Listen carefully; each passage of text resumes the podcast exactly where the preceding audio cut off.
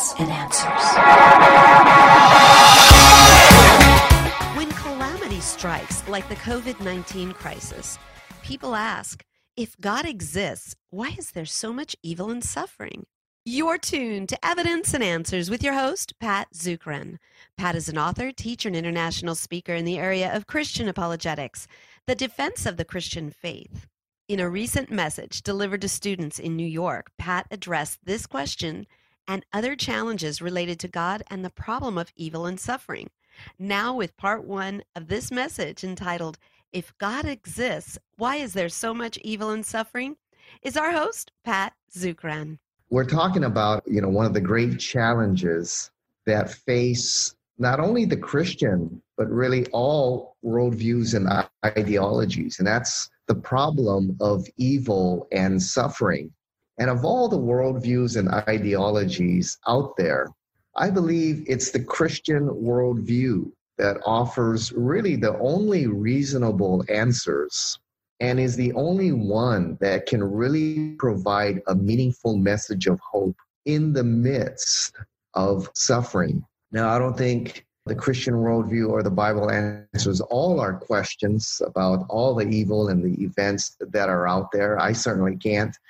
But I think it offers the best and most reasonable answers that are out there. And I know a lot of you are hurting out there. You may have loved ones who are sick may have lost your jobs or and there's a lot of questions out there and i'm sure today the things that i say may not dispel and answer all your questions or take away the pain that you feel but i think the things that we're going to share i think give the most reasonable answers for the problem of evil and suffering and i think bring the best message of hope of true hope in times like these now i'll be giving you just a brief sermon in about 30 minutes. We'll cover some topics on the problem of evil and suffering, but for a full extensive treatment, you can go to my website here, evidenceandanswers.org, as Paul talked about. It's a great resource for you where I interview some of the top Christian scholars from all over the world. And we do some great interviews on this very topic God, evil, and the problem of suffering. In fact, I even wrote an article on COVID 19, answering the questions that are coming in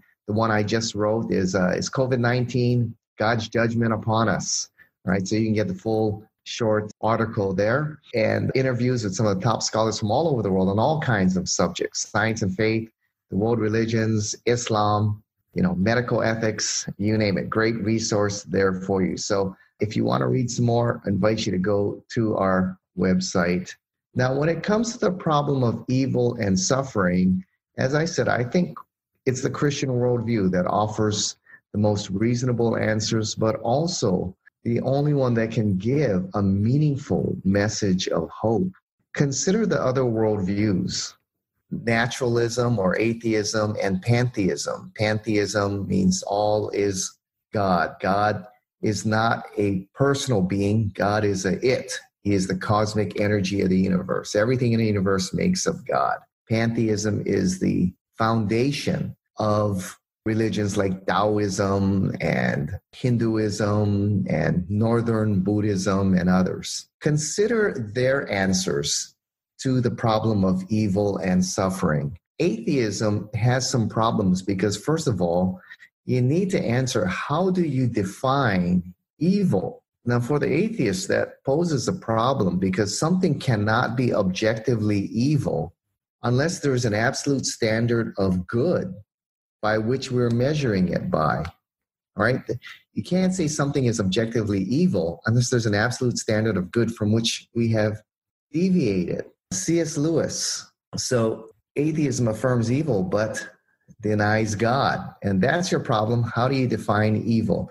Now, C.S. Lewis said this is one of the things that brought him to faith in Christ. C.S. Lewis, of course, is the great author of the Chronicles of Narnia, uh, became a Christian later in life, and became one of the great defenders of the Christian faith. And in, in his book, Mere Christianity, he says, As an atheist, my argument against God was that the universe seems so cruel and unjust. But how had I got this idea of just and unjust?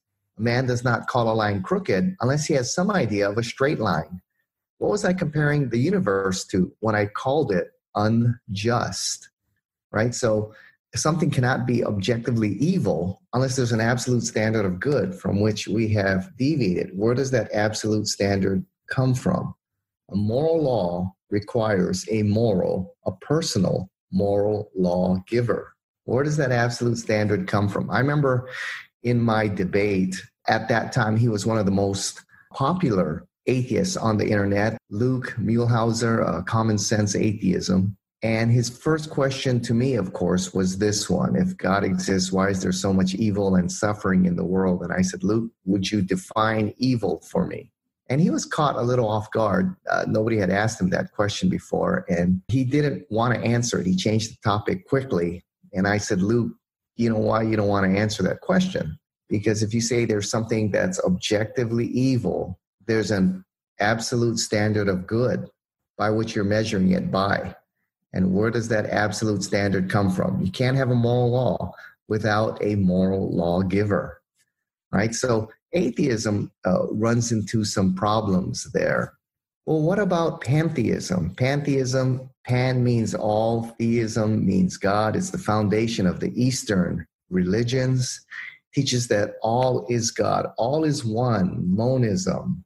God is not a personal being, God is the it. God is the cosmic energy of the universe. Or some pantheist religions have tried to make God or the one a conscious being or personal being. They call the, the consciousness of the universe or whatever it may be. But you run into some problems here as well. First of all, if God is all and the universe is God, then good and evil reside in God. Now you've got a problem here. All right, good and evil, you know, are resident within God Himself. And so you end up in systems like Taoism or Hinduism where evil is not really evil, it just is. You know, like in Taoism, the yin and the yang, light, darkness, life, death, you know, they're in a balance. All right, like Star Wars, right? The Jedi were not there to defeat the dark side, just bring balance to the force. In Taoism, you don't defeat darkness, you don't defeat death, it just is. You just accept it and go along with it. Or more popular view is that, you know, the world, the physical world is an illusion, right? A pantheist said that whatever changes is not real, you know, and so the world is not real. And so evil is an illusion. When I go to Asia, I run into a lot of that. Well, any worldview that would treat the problem of evil and suffering as an illusion, what planet are you on? Of course, it's real. So pantheism runs into some problems here. I think Christianity, the Christian worldview, offers the best answer compared to all the alternatives that are out there. So you see how evil actually, when it comes to atheism, let's go back here to C.S. Lewis, how it actually boomerangs right back into another proof for the existence of God, right? Because if there is something that's objectively evil, there's an absolute standard of good by which you're measuring it. Absolute moral law requires a moral lawgiver, and it boomerangs right back into another evidence for the existence of God. Now, so naturalism affirms evil but denies God. Pantheism affirms God but denies evil as a reality. Theism is the Christian worldview that affirms both God and evil. And I think that's why the Christian worldview can give you the best and most reasonable answers because it affirms both. Now, let's work with the definition of evil here. What do we mean by evil? Well, evil is a deprivation of some particular good that should be there. And That's the definition of evil. Okay. Now, we're going to tackle some of the toughest questions that have been asked regarding God and the problem of evil and suffering. Right. And the first one is what is the origin of evil? Now, the argument, the syllogism usually goes like this God is absolutely perfect. God cannot create anything imperfect, and a perfect creature cannot do evil. Therefore, evil cannot arise in such a world. But evil did arise in this world. Hence, either one or two or both premises are false. that's usually the argument there. It comes to us from David Hume, one of the brilliant atheist minds who posed this argument here. Well, how do we answer this argument here? Think about it for a second. I'll let you ponder which premise you think is incorrect. One, two, three, four, five, or six. Think about it for a second. The answer is number three. And a perfect creature cannot do evil. Right? Premise one is correct. God is absolutely perfect. He does not create anything imperfect. All right. But number three is the premise that is incorrect. And this is the answer to the origin of evil. When God created all things, he created all things good.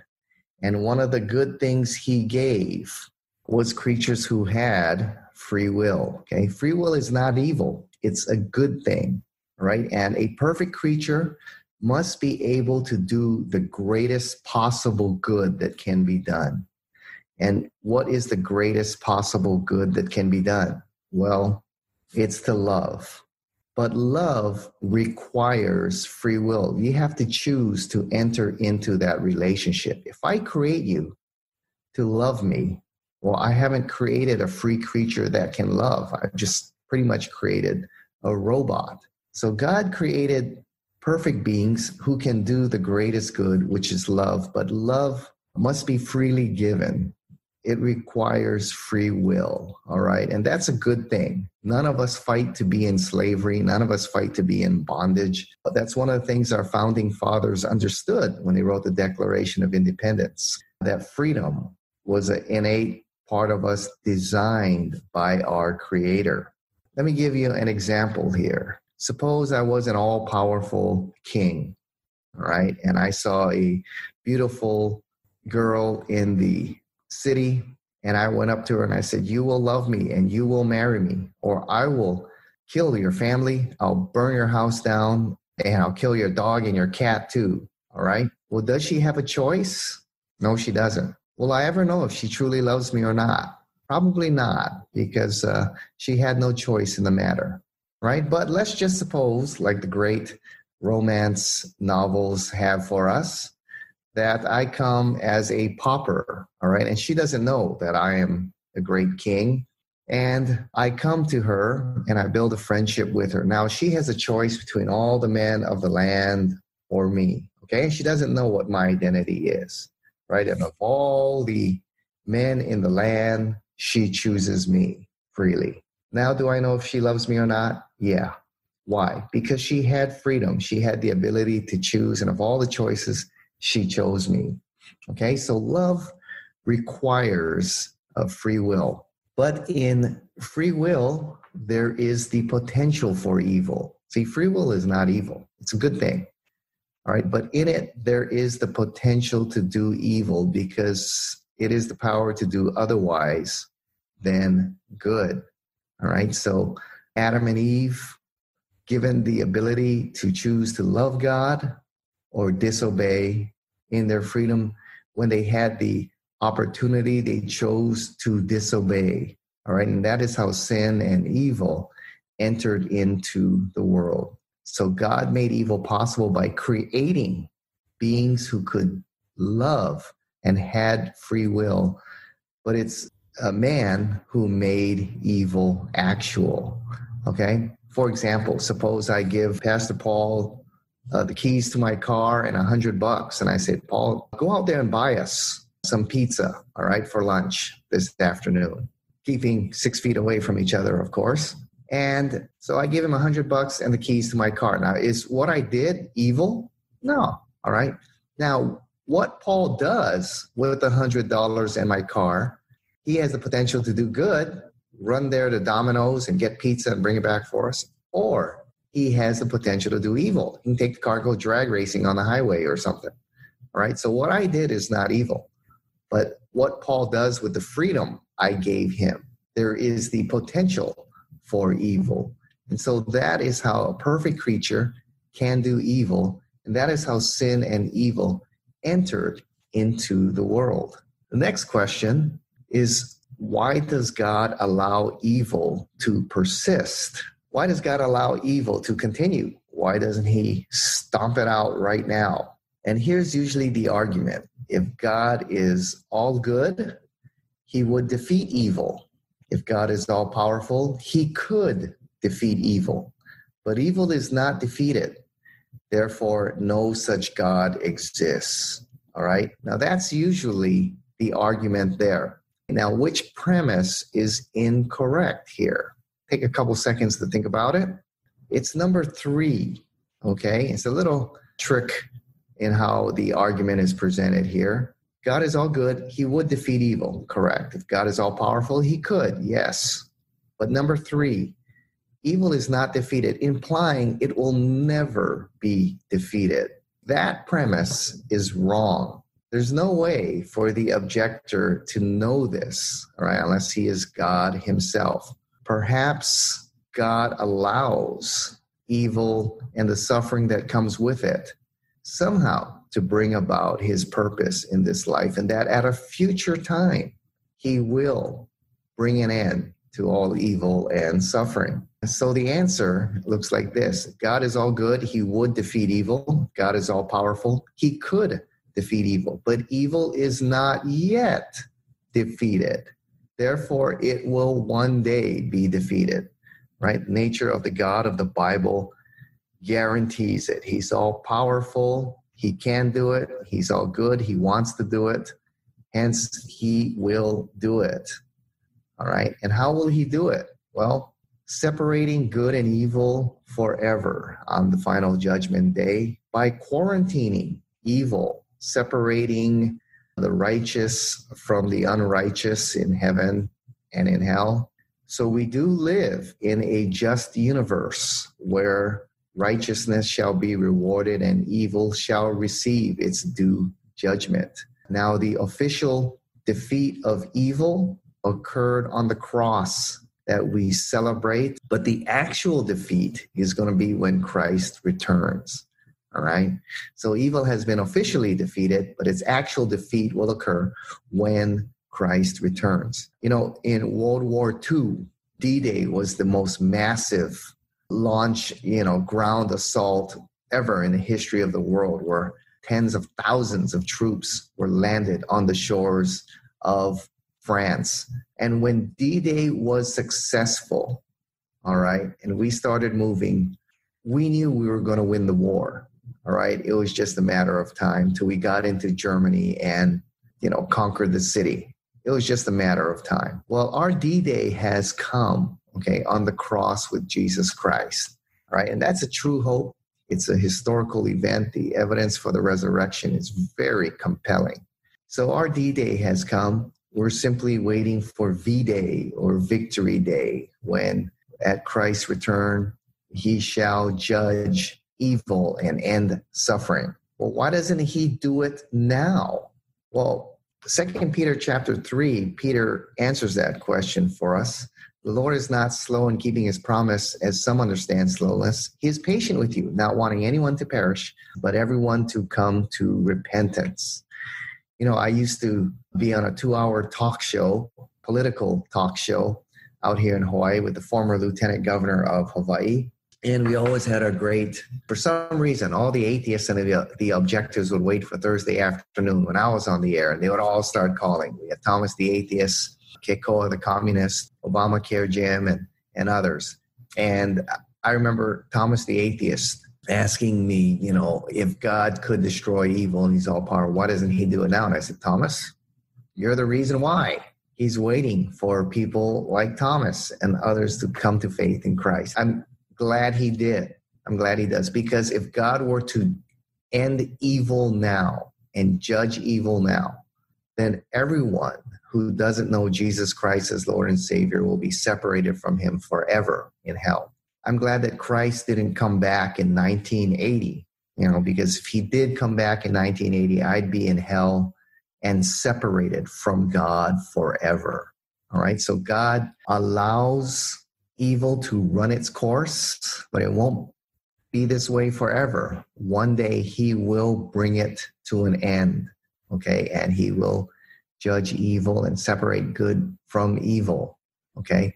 So it's not going to be this way forever. But right now, he is patient even using, you know, evil and suffering to bring about his purpose, which is always for our good and his glory.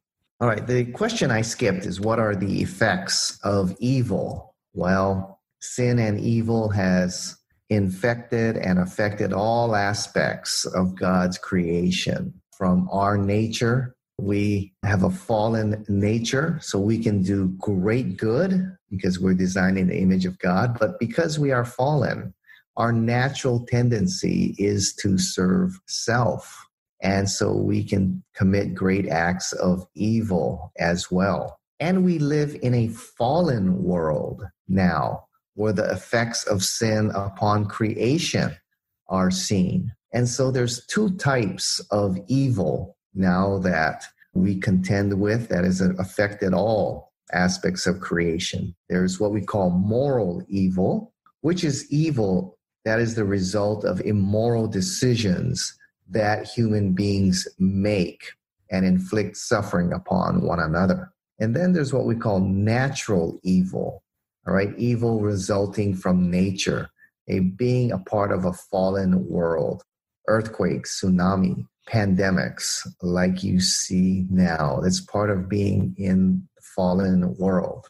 And God uses both, all right? He allows free creatures to suffer the consequences of the disobedience and the bad decisions that they make.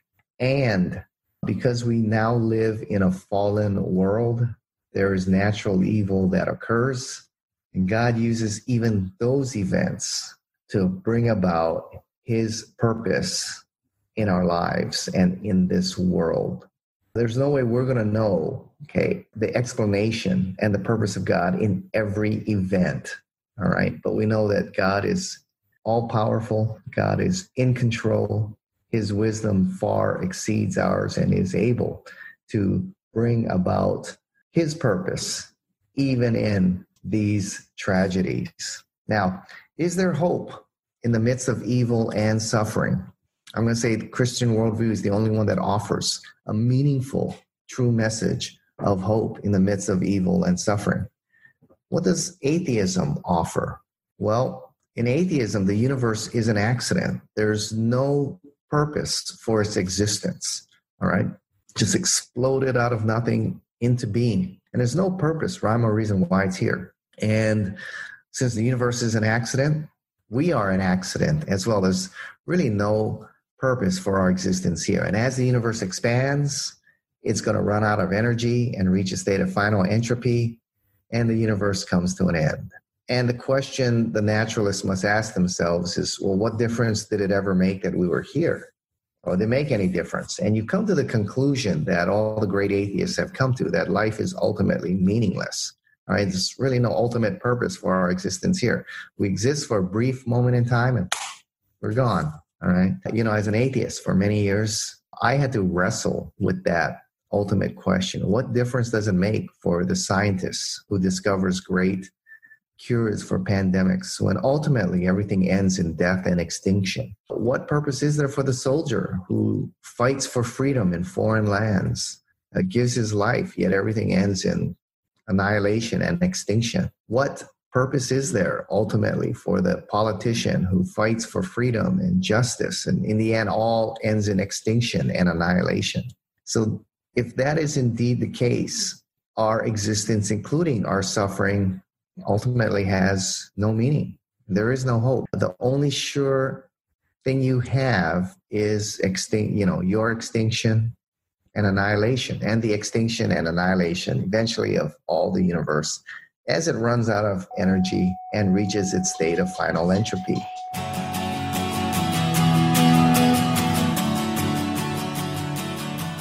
That's all the time we have for today. Thank you for joining us here on Evidence and Answers radio broadcast. We hope you enjoyed today's show.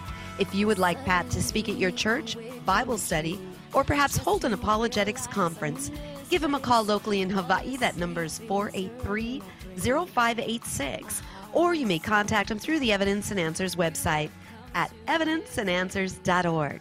To keep broadcasts like Pat's on the air, we rely on generous support from you, our listeners. For the opportunity to donate, head on over to our website. Once again, that's evidenceandanswers.org, and you may do so right there online on the homepage. You will also find that we have a wide variety of resources available to you, everything from atheism to Zen Buddhism.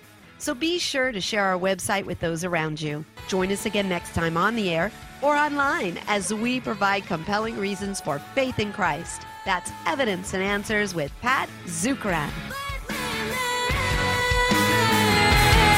yeah.